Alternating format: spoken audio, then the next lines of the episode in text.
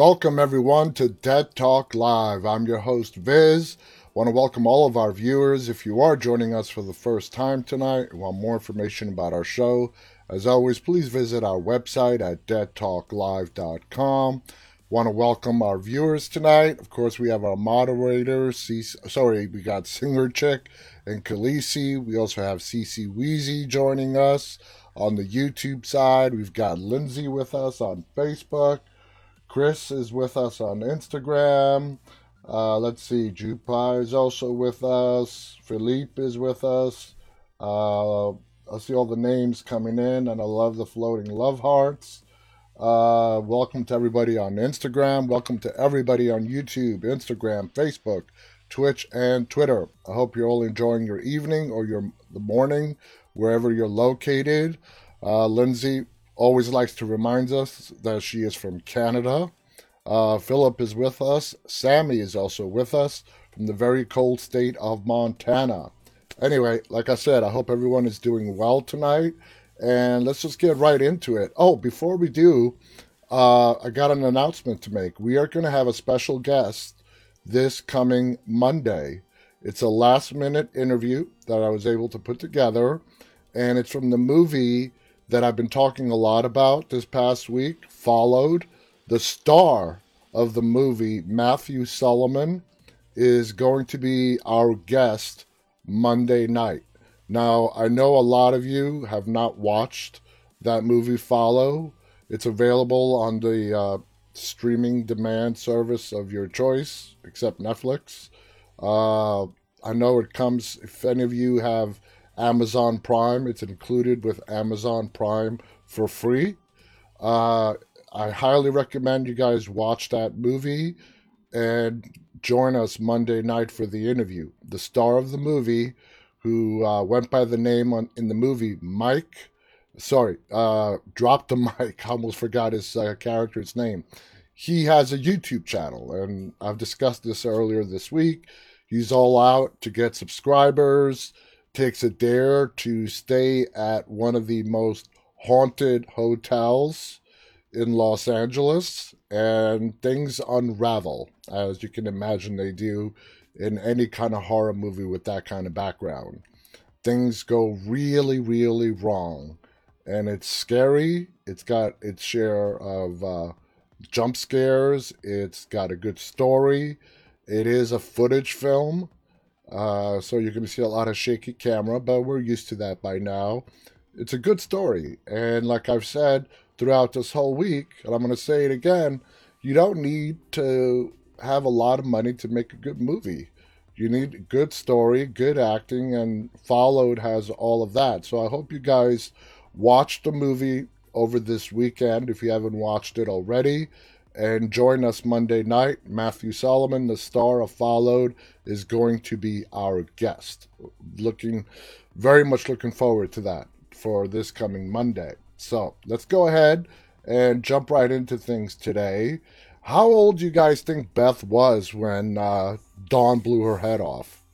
Any guesses? Uh, I haven't read this article, so I, I have no idea.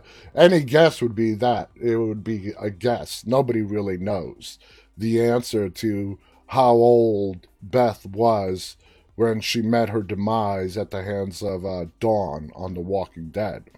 Khaleesi says 22. Lisa on Facebook writes 18.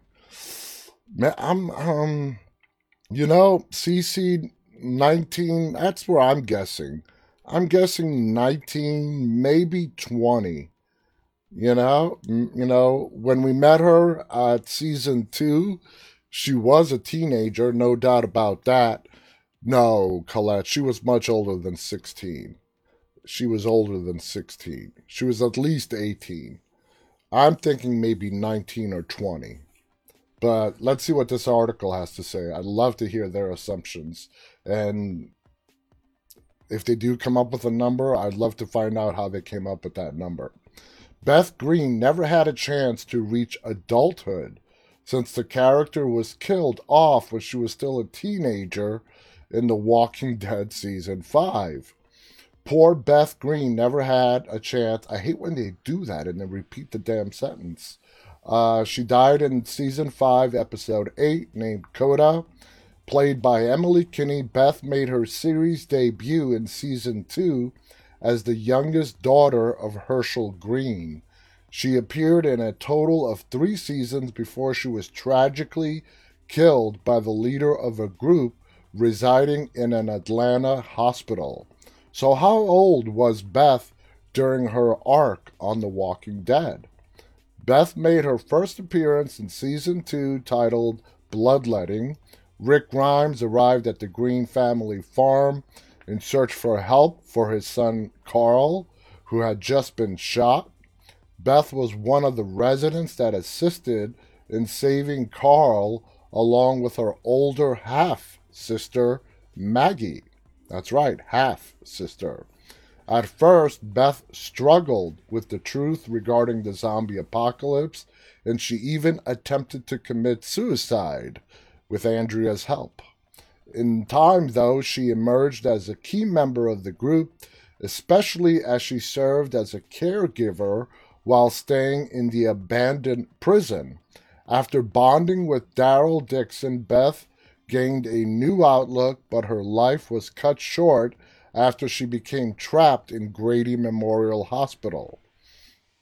According to The Walking Dead, uh, who on The Walking Dead, Beth was 16 years old when Kinney made her series debut as a teenager who was focused on high school before the outbreak.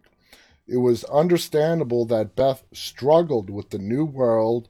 She was still young to cope, but old enough to remember what life used to be like.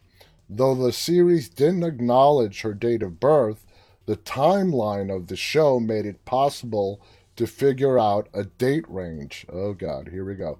Based on the fact that season 2 was set to take place in October 2010, it would be plausible to track Beth's birthday to somewhere between late 1993 to mid 1994.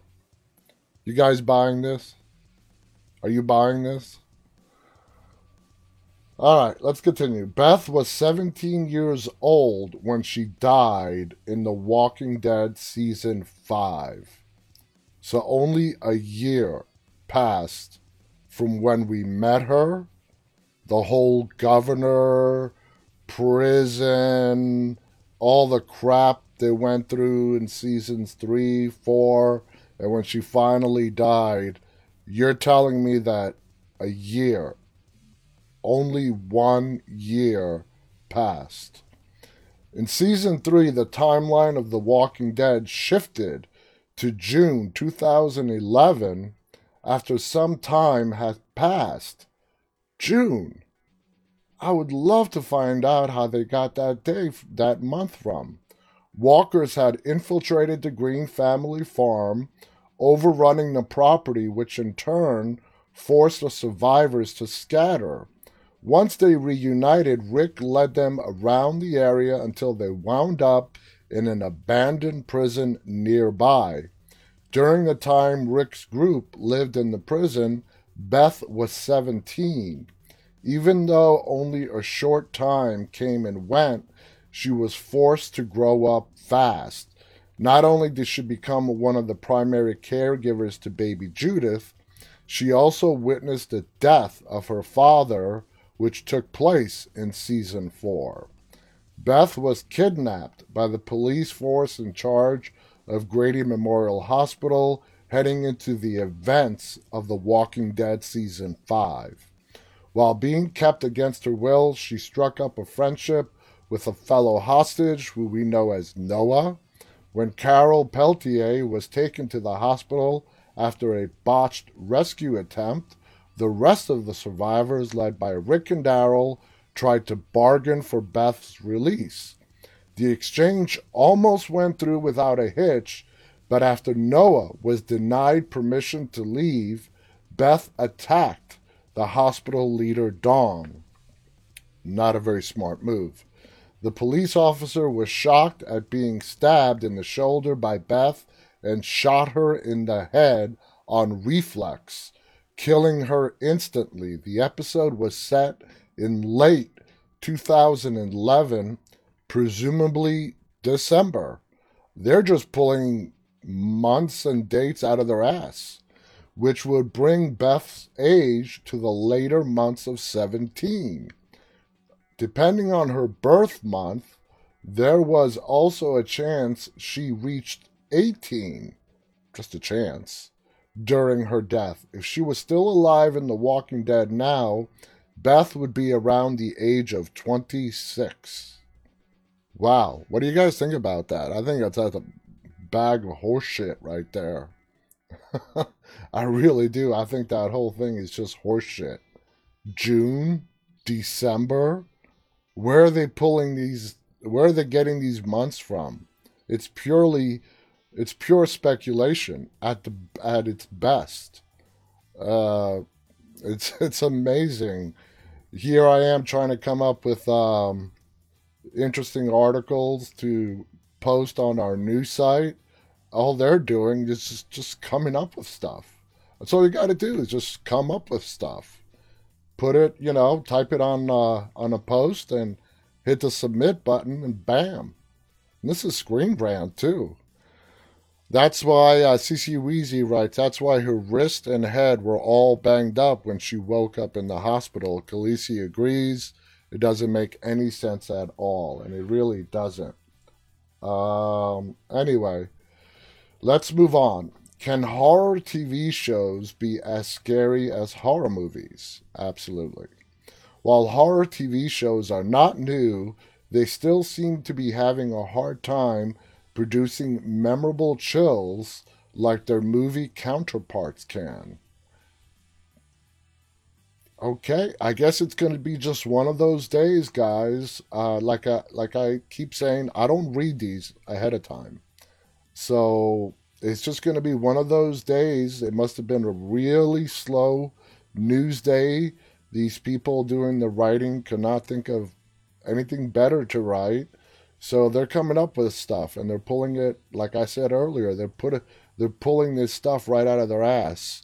Uh, how many of you guys out there agree that TV is not as scary as movies? I mean, we have seen some stuff. Uh, let's see, on The Walking Dead. And scary doesn't mean, oh my God, you know, I'm afraid to go to bed. I'm afraid to turn the lights off at night. It means disturbing. That's what it means for me. It's disturbing. And you're telling me shows like The Walking Dead, Game of Thrones, American Horror Story, uh, don't live up to the hype to their movie counterparts? Come on. I mean, really? Seriously? Hannibal. That's a great one, Khaleesi. Uh, that's exactly right. Hannibal. Talk about some disturbing shit. And let's get into like some of the cable shows. Penny Dreadful. I don't know how many of you guys have watched Penny Dreadful. I loved Penny Dreadful. Uh, Outcast. There were both those shows were on Showtime. Anyway, let's see what they have to say.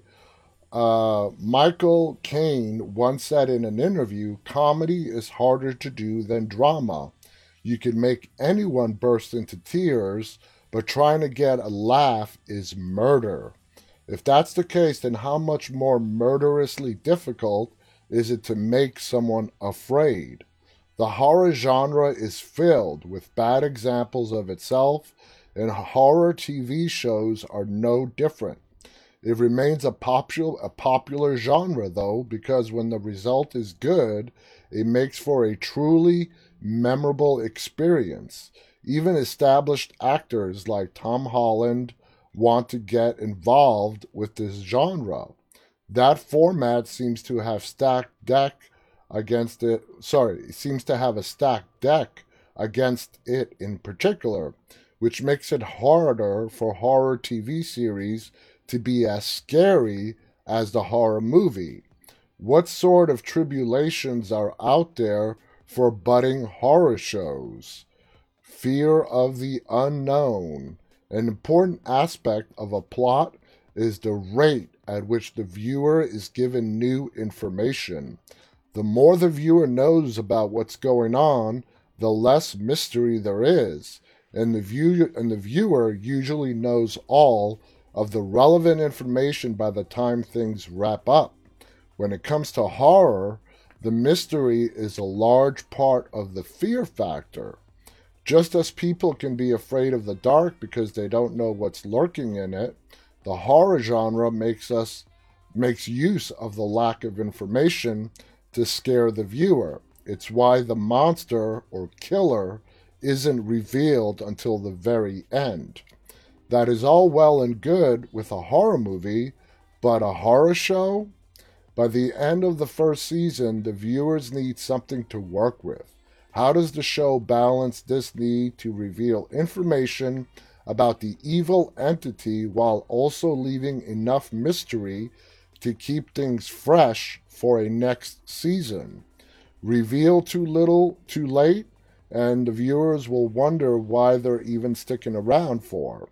It explains why so many horror shows are anthologies or limited runs, because it allows for a fresh start and a fresh new horror with each new season without sacrificing the pacing necessary to keep things frightening. Reveal too much too early, and the show loses its edge. However, with each season bringing a new type of scare that cancels out any momentum that might have been gained from the previous seasons. A lot of shows hit their stride when all of the conceits of the show have been well established and the characters finally get the opportunity to bounce off, bounce off of each other and the world around them. Anthology shows have had varying critical receptions to different seasons. American Horror Story has been very hot and cold throughout its various arcs, and True Detective has pretty much been hot, followed by a very long cold spell. The next thing on their list, this is fascinating to, you know, get behind this writer's thinking here. Shock and awe for the horror genre, suspicion, suspicion of disbelief, sorry, suspension of disbelief is perhaps the most critical element. The scare doesn't work if the premise doesn't work, and the premise only works if the viewer is able to become successfully engrossed in the world of the fiction without having to think too hard on the logical inconsistencies and that's where we have the problem with a lot of viewers out there who try to break down a show frame by frame and point out plot holes. You got to put, you know, you got to live in a little, like they say, a state of disbelief to fully enjoy. This doesn't just apply to horror, to anything you're watching on TV or in the movies. If they're too busy asking questions about everything, then they're not in the right headspace to be scared. Horror also has an element of shock to it. Can a show, can a show remain shocking if its overall runtime is longer than that of a standard horror movie? That gives viewers enough time to not only become used to the going ons of the show, but if the episodes are debuted weekly, this also gives viewers more time to mentally unpack everything that is happening. With more time to think on the show, any plot elements can be deconstructed, the suspension of disbelief may start to falter, and the shock factor may dissipate. Movies having the advantage, the viewers are in a sense flying by the seat of their pants as events unfold, even if the movie is more of a slow burn not really having any time to think about what's happened on screen until after the movie is already over. Oh boy. Let's see. This is one more. I think this is the last topic. Uh, I'm getting bored of this article. On the chopping block, if a horror show opts not to go the anthology route, it has yet another issue to grapple with what to do with its main cast. Well, you start killing them off and replace them. When it comes to horror, the characters almost invariably find themselves in mortal danger. It helps to have a solid cast of characters for viewers to become attached to, like with the miniseries The Stands, uh, Trash Can Man. But the anxiety about their well being can be blunted if they seem to be too impervious to the dangers they face each episode. I don't think that's a problem our characters on The Walking Dead have to face. How do the showrunners straddle the need to have engaging characters viewers will like while also making them feel appropriately squeamish? If people keep dying around the main characters, it can feel like all of the ancillary characters are just there to fill the role that ensigns wearing red shirts did on the original Star Trek. They get introduced so they can be killed off later while Kirk, Spock, and McCoy gallivant around exotic planets having sex with aliens they meet. And I think that's a good spot to stop reading this article. Uh, I get their point. I don't agree with it. For me, horror is not about getting scared. For me, horror, and please if you disagree with it, feel free to speak up. It's the shock factor, it's the disturbing part of it. I've been watching horror movies since I was five years old. The only subgenre of horror that still gets me a little scared is the paranormal because I believe in it. And I still love watching it because it's the, like I said, it's the one thing that uh, can still get me scared. Even though in paranormal movies you've seen it a million times, I love watching movies where the door opens and closes mysteriously. I mean, that's a cliche. We talked about horror cliches a couple of episodes ago. Yeah, the doors opening and closing, the knocks and bangs on the walls, the disembodied voices. Uh, it's all horror, paranormal, cliche. It's been really done to death, but I, I personally still enjoy watching it. It makes it fun for me. It gives me entertainment. But when it comes to horror, it's about the disturbing factor. You know, that's why I really put Game of Thrones in. If I would have to pick a category, a lot of people call Game of Thrones a drama. I put it into like the horror category more than I would drama. It's like a horror drama, just like The Walking Dead. I mean, I think Game of Thrones and The Walking Dead are more similar than people realize. They're about the characters. In The Walking Dead, it's the dangers that they face day in and day out from the dead all around them, even though the biggest dangers come from the living. Not that different on Game of Thrones. Uh, you got to watch your back because everyone's out to kill you or backstab you. And we have seen some pretty disturbing stuff on both shows. Of course, on The Walking Dead, it was the death of Abraham and Glenn. That's probably number one on everyone's list. On Game of Thrones, there's a lot on the list. The the red I don't know how many Game of Thrones viewers we have watching. You know, the red wedding, uh, seeing a pregnant woman purposely get stabbed in the stomach before she's actually killed. I mean, how fucked up is that? Excuse my language, but how fucked up is that to go up to uh, you know you're going to assassinate these people, but you go up to a pregnant woman and you stab her repeatedly in her belly to let her know that her baby is dead before killing her. That's just freaking messed up. so, yeah, to me, that's horror. To me, that is disturbing. Colette writes that was horrible. Khaleesi writes the red wedding, purple wedding. It was it was a screwed up wedding any way you look at it. And uh, all because uh, Mr. Frey felt a little betrayed. But it's okay. Arya got the last laugh on that one. I loved how she uh, took out her revenge on good old uh, Frey there. anyway, let's move on to the next thing. Uh, you know, just thinking about Arya, who here agrees with me, if you're a Game of Thrones fans, that Arya is probably the probably the biggest badass character on that show. How many times has she, did she come in and actually save the day?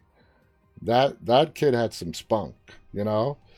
She's like the equivalent of uh, Judith Grimes on The Walking Dead, just uh, older, just older. Lisa agrees with that as well. All right, the 12 best character arcs in The Walking Dead. The Walking Dead has uh, seen many fantastic characters come and go, whether a hardened survivor or a vengeful bad guy. The hit zombie epic has featured some of the greatest character arcs on TV, and despite its longevity, keeps finding ways to add new key players and further develop the more long standing figures on the show. Now, this article right here, just in that first paragraph, completely contradicts the previous article. The Walking Dead is set to air its 11th and final season later this year, bringing the show to an end in 2022. Now, then seems like a good time to remember some of the journey journeys that the show has created. Within the show, fans have met everyone from lone survivors who learned how to lead eccentric community leaders who slowly began to lose their faith in a happy ending, timid housewives who adapted quickly to the new world in order to survive, and twisted antagonists who have never been really easy to read. With that in mind, here are the 12 best character arcs that The Walking Dead has ever graced us with. Let's see who they put on their list. Ezekiel comes in as number 12. The Kingdom Leader was always one of the oddest characters on The Walking Dead. He spoke as if he lived in a Shakespeare play and called himself king, leading his close knit community as if it were a medieval village. Under the eccentricities, though, there proved to be a normal man deeply changed by the new world. Ezekiel was jovial, a great leader and motivator who formed a bond with Carol and refused to see the world in an overly negative, pessimistic way. During the war against Negan, his confidence began to waver and he slipped into depression until Carol and Rick came along and brought him back to reality. The reason why he slipped into that depression is because, in a matter of a few seconds, he lost his entire army. Very soon after, he gave his Yet I Smile speech, that famous speech that did not end so well for him. Number 11, Aaron. I love Aaron's character arc. I mean, just look at him in this picture and then remember what he looked like when we first met him. He looked like a preppy boy in right in the middle of the zombie apocalypse. You know, khakis, button up shirt, clean shaven, ready to go to prep school. he was a preppy. Look at him now. And that's a bona fide badass that we see right there on the screen. Uh, one of The Walking Dead's most underrated main characters, Aaron came into the show during its fifth season, unprepared for the harsh reality of life outside his community. Alexandria, and as of yet, unbent and unbroken by the world around him. He was responsible for bringing Rick Daryl, uh, Rick, Daryl, Maggie, and the rest of the group to Alexandria. As the show progressed, Aaron became a core member of the main gang and formed an unlikely friendship with Daryl. He learned how to fight and face the outside world. During the war against Negan, he was forced to watch his boyfriend, Eric, die. From there, Aaron started to go quite dark. Yeah, and uh, I think his character arc as this show progressive progresses, it's going to continue to get darker and darker for Aaron. 10. Oh boy. I'm surprised they didn't put him at number 1. Morgan Jones. Though it's fair to say that Morgan Jones had his arc milked half to death over his sporadic tenure on The Walking Dead, there's no denying at its core his was a deep and complex story. He was first encountered in the first ever episode, saving Rick from walkers and filling him in about the end of the world. He appeared again in season 3, having lost his mind following the death of his son Duane. Having built a fortress in the middle of a town, he was found once more by Rick, who left him behind when Morgan refused to take part in Rick's war against the governor. Later, having learned from a man called Eastman that all life is precious and killing is never justified, he headed out to find Rick. That's after Eastman had passed away. I wonder if Eastman never died. Does Morgan ever leave Eastman to go out and find Rick? You you got to wonder. Or do they both you know, develop some very deep romance and ended up just being best of friends and living out the rest of their days in Eastman's house. Who the hell knows? Uh, Cece writes, Aaron is tough. I really like his character, as do I. Welcome to Crazy Dutchman on YouTube. Do we have any date of the new season's release? Yes. Uh, the six bonus episodes are going to start on February 28th. 20, uh, that's what? Today's the 4th, so it's like 24 days away. In 24 days, we get the start of the bonus episodes. So there you go. That's your date. Number nine, Eugene Porter. Eugene has always been a lot to take, but even his detractors have to admit that his character arc has been quite spectacular. When he arrived in season 4, he was arrogant, annoying, and a bit too strange to be endearing.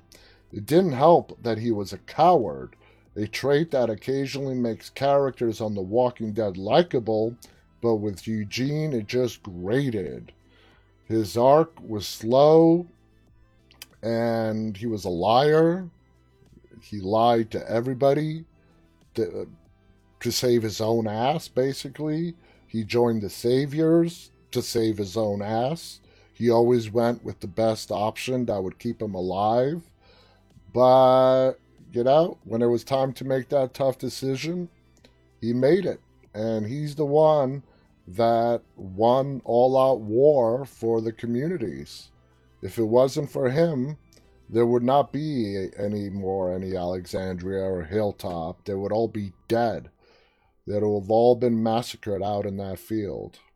Number eight, Michonne. Michonne has had quite a messy, usually tragic arc on the show. She turned up at the end of season two, saving Andrea from a grisly fate, and during season three formed a major rivalry with the governor that forced her to join ranks with Rick, Daryl, and the survivors at the prison. It took a while, but after forming a close bond with Carl, she became a key part of the group. After losing Andrea, Hershel, and then the prison to the governor's quest for vengeance, it looked as though Michonne would resort to her life. Sorry, it looked like Michonne would resort to her life before she found Rick. That makes no sense. It looked as though Michonne would resort to her life before she found Rick. Am I just reading that?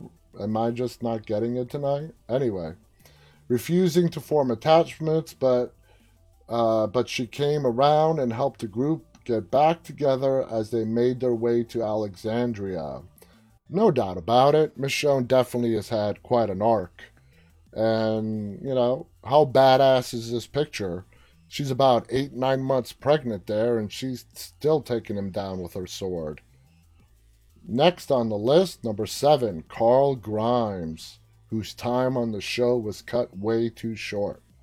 Before being unceremoniously killed off in the middle of season 8 from a lowly walker bite, no less, Carl had shaped up to be one of the show's most low key, compelling characters. He started the show as a young, naive son of Rick and Lori Grimes, and though the first few seasons lost his uh, his brief mentor Shane Walsh and was forced to shoot his own mother. From season four onward, Carl became a straight up badass.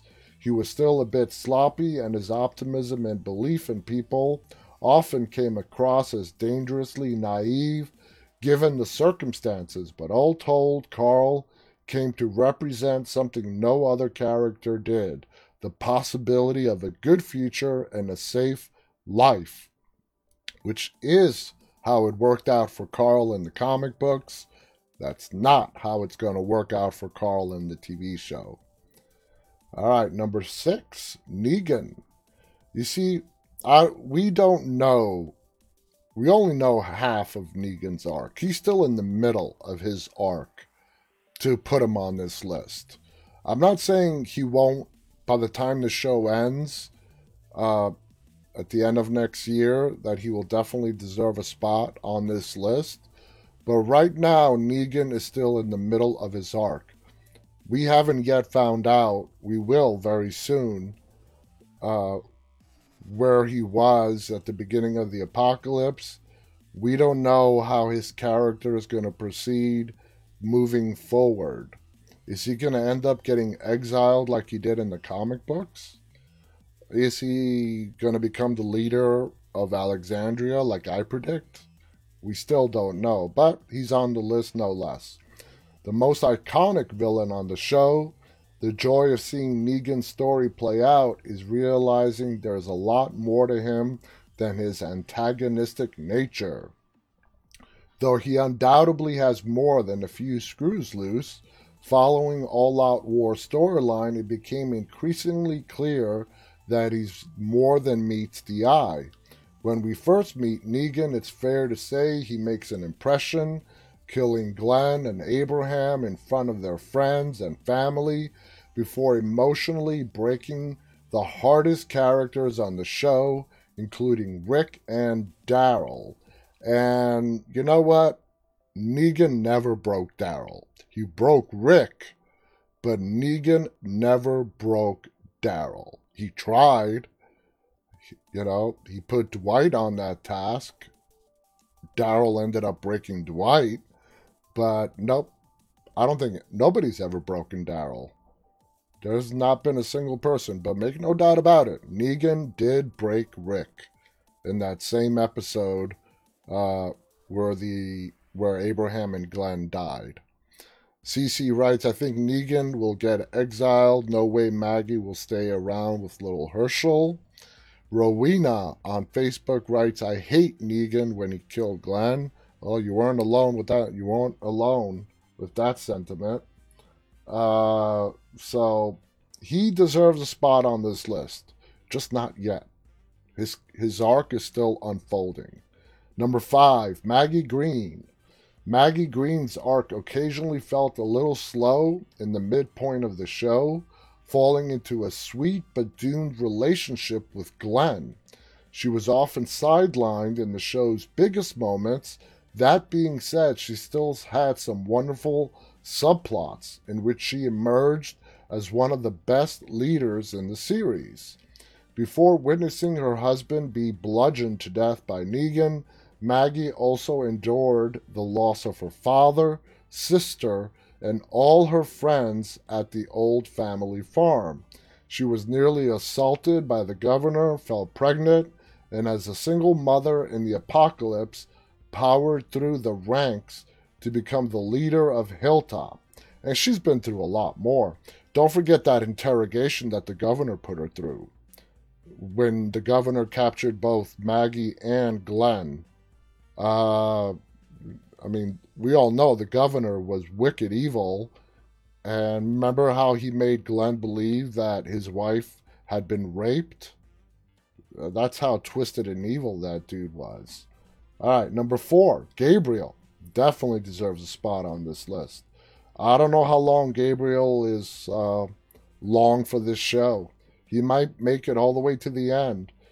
Uh, we have seen some pictures from trailers and uh, that they've released. Uh, it looks like Gabriel, as this show is going to progress, is also going to go the same way Aaron is going to go, and that is go deeper into that dark place. Uh, he he becomes really cold-hearted.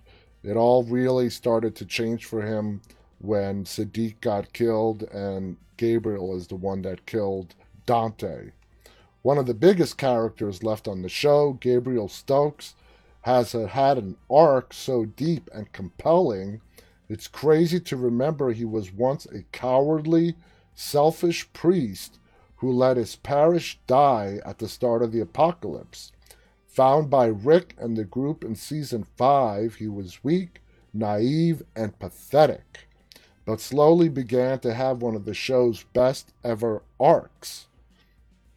As the show wore on after his introduction, he betrayed and recon- reconciled with Rick, questioned his faith, lost his sight, and proved his worth by protecting Judith during the Walker invasion of Alexandria in season 6. During the war with Negan, he formed an interesting relationship with the Savior's leader, and after the war became a key figure in the, as, in the leadership of Alexandria as he became head of the council. All right, we're getting to the top. All right, Number three, Rick Grimes. Who do you think is going to be number one? It's either going to be Carol or Daryl. Uh, Carol and Daryl are two and one. I guarantee you. Number two and one. I don't know who's going to be one. I don't know who's going to be number two, but I think it's definitely going to be, you know, Daryl and Carol. Cece writes it was a scene in season eight where it showed Gabriel comic death when Rick had convinced the garbage people to join him, and they went to the sanctuary. It was a guy hanging from a tower dressed like Gabe. Oh, I remember that. That's when Rick and the scavengers go uh, to the sanctuary because Rick had told them he had them surrounded. And that's when Rick found out that they had escaped. The main man himself, in a lot of ways, Rick Grimes has had the most conventional character arc on the show but that doesn't make it any less impressive. He started the show waking from a coma, unaware of what's happened and desperate to find his family. He was moral, clean cut, and hopeful. After finding his family, though, this began to change. His best friend Shane began to slip into madness. Rick started to question his relationships and his moral code, which ended in him killing Shane Later, Lori died, giving birth to Shane's baby, and Rick became unhinged. Though he eventually came back from the brink, these events forever changed him. And I think one of the biggest changes Rick Grimes went through in his arc is Terminus. Terminus was not a very long story. Them actually being at Terminus. It was took up a whole half season them getting to Terminus. But once they got there, and the downfall of Terminus and the downfall of Gareth soon after, that was a huge pivot moment for Rick. It really made him any kind of moral code he had. That's when it left. Not when he killed Shane. It's when he saw what people were capable of doing at Terminus. That's what killed any last of morality that Rick Grimes had. Many of his leadership decisions did not pay off, but he still kept the group together through their planes and after battling the governor, being kidnapped by cannibals, and losing faith and trust in humanity, he managed to stop himself from completely cracking under the pressure of the new world and brought numerous communities together for a more peaceful future. And he did that to honor his dead son, because that's what Carl wanted him to do in the infamous Carl, Carl Grimes letters. Okay, I called it. Number two, Carol. That means Daryl is going to be number one. And if it's anybody else, it's going to shock the shit out of me. If you were to look up the word tragic in the dictionary, chances are you are going to find a picture of Carol. At first, Carol seemed to be the ultimate background character, an abused woman who was far from ready for the threats the New World posed. After the death of her husband, she lost her daughter Sophia and began to toughen up, forming a sweet, everlasting bond with Daryl Dixon. She started to do whatever was necessary for the survival of herself and her friends. She bottled up her feelings, took bold actions to stop impending disaster at the prison. They're talking about her murdering uh, Karen, and eventually found herself exiled from the group. When she reconciled with them, Carol was more capable and badass than ever. Over the next few seasons, her bond with Daryl grew stronger, but she began to question herself and ran away from the group. And now here we are in between seasons 10 and 11, and there are big question marks in regards to the relationship between Carol and Daryl. As I've read earlier in the summer, according to Angela Kang, the showrunner, things are going to get worse between those two before they start to get better. So let's see it. Number one, Daryl Dixon. Here we go. We called it. Outside of perhaps Rick, Daryl Dixon is probably the character most fans picture when thinking about the show. I don't know about that. He's, I think it's Rick. In my opinion, it's Rick. Uh, even with Rick being gone, when people think of The Walking Dead, I, I'm sorry. If I had to pick, I, I would say most people just Rick Grimes flashes into their mind, and then Daryl very quickly afterwards. With his iconic crossbow and lone wolf mentality, the adept survivalist seemed to be the only one really prepared for the apocalypse before it actually came to pass. In the first season, he was violent and temperamental and devoted to his older brother Merle. After Merle disappeared, Daryl found himself become a vital member of the original Atlanta group, but in season 3 found his brother and had to choose between him and Rick. He initially chose Merle, but returned to the group when he realized that's where he wanted to be. After the death of his brother, Daryl became Rick's right hand man and closest friend. Throughout the rest of the show, there were moments when Daryl's story grew a bit slow and forced, but over the last couple of seasons, he has emerged as the show's best character once more. Now a leader and a father figure to Judith and Lydia, he has become the show's main character and its most consistent. Tough, tragic, beaten down, but unbroken. And I mentioned that. Daryl has never had anybody break him on The Walking Dead. Daryl has been through it all, but always finds a way to come back better and stronger than ever. It doesn't get any better than that. And that was actually quite an enjoyable list. Uh, I enjoyed reading that. That was actually a lot of fun. Uh, you know, my only qualms was with uh, Negan. He deserves a spot. He will have a spot on that list, but we have not even not even halfway through Negan's arc to really find out where he's going to go, and we still don't have a clue as to how he came to be. But we're going to find that out very soon. Anyway, in the little bit of time that we have left, we're going to be talking about ghost hunting movies today. More accurately, documentaries. I want to kind of move away from the movie bit for a way and let's talk about some quote unquote real documentaries. So I got to I got I found this list uh, on Watch Mojo. Watch Mojo really has some good stuff on their YouTube channel. You guys, if you haven't checked them out, you should check them out. They put together a list of the of some of the top paranormal documentaries. Uh, we are talking about ghost hunting. I was reading your chats uh, shortly before I went live, and Singer Chick, I saw the comment that you wrote that you actually did a bit of ghost hunting in the past. That is not something I want to do. I fully believe in the paranormal, but I don't want to experience it. It's not something I need to see or feel to believe.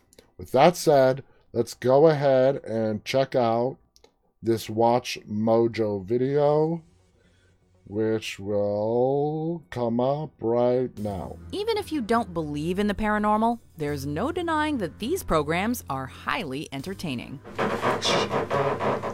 you hear it? Yeah. Welcome to WatchMojo.com, and today we're counting down our picks for the top 10 scariest paranormal documentary shows. Before we begin, we publish new videos every day, so be sure to subscribe for more great content. For this list, we're looking at the scariest shows regarding the paranormal, which can include anything from aliens to ghosts to unexplained phenomena. However, shows like Unsolved Mysteries won't be included, as those programs largely focus on realistic mysteries and crimes rather than the paranormal, despite having a number of segments devoted to the subject. I gotta say, real quick before we continue uh, UFOs, aliens, extraterrestrials, that is something I, I I'm not sold on. I'm sorry, I'm not. Okay, for me, when I talk about paranormal, it's about what happens after you die. Even though, yeah, uh, the term paranormal has a big umbrella and it covers a lot of uh, stuff, but for me, it strictly means the afterlife. I have no interest. I do not like uh, movies about extraterrestrials. Uh, the one movie about aliens and extraterrestrials that I did like is The Fourth Kind with Milla Jovovich. That's another movie that they tried tricking you to believing was real events that wasn't. But I, if you haven't watched it, it's really entertaining. All right, let's continue with this. Number 10 Haunted Collector. Oh, dude. What is that? In the oversaturated market that is ghost hunting, Haunted Collector takes an original approach to the genre. Like most ghost shows, Haunted Collector follows a demonologist, John Zaffis and his family, as they investigate supposed haunted locations. However, Zaffis takes it one step further by attempting to find and remove the location's trigger object, the item that a spirit has attached itself to, and which in turn results in the haunting. oh my god. Yeah, Jason, the water's running in here. Yep, the show is essentially a real life Ghostbusters. Sure, it's a little odd seeing Zaffis talking to a lamp or another inanimate object, but at least it puts a fresh twist on the tired ghost hunting formula. Do I think it's paranormal? I wouldn't jump to that conclusion.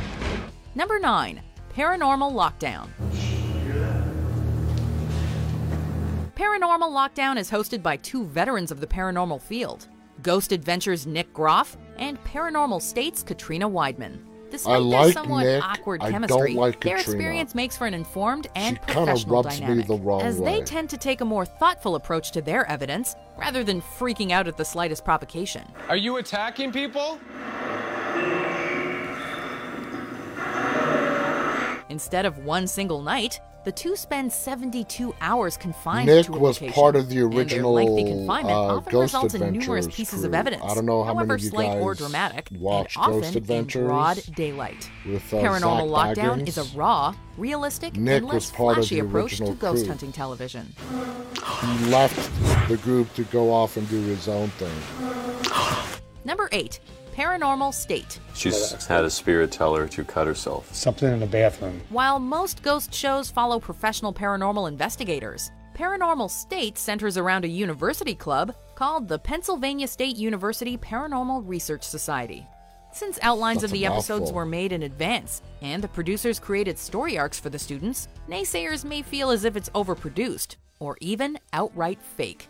However, regardless of your opinion on its authenticity and flair for the dramatic, there's no denying that there are numerous entertaining scares to be found.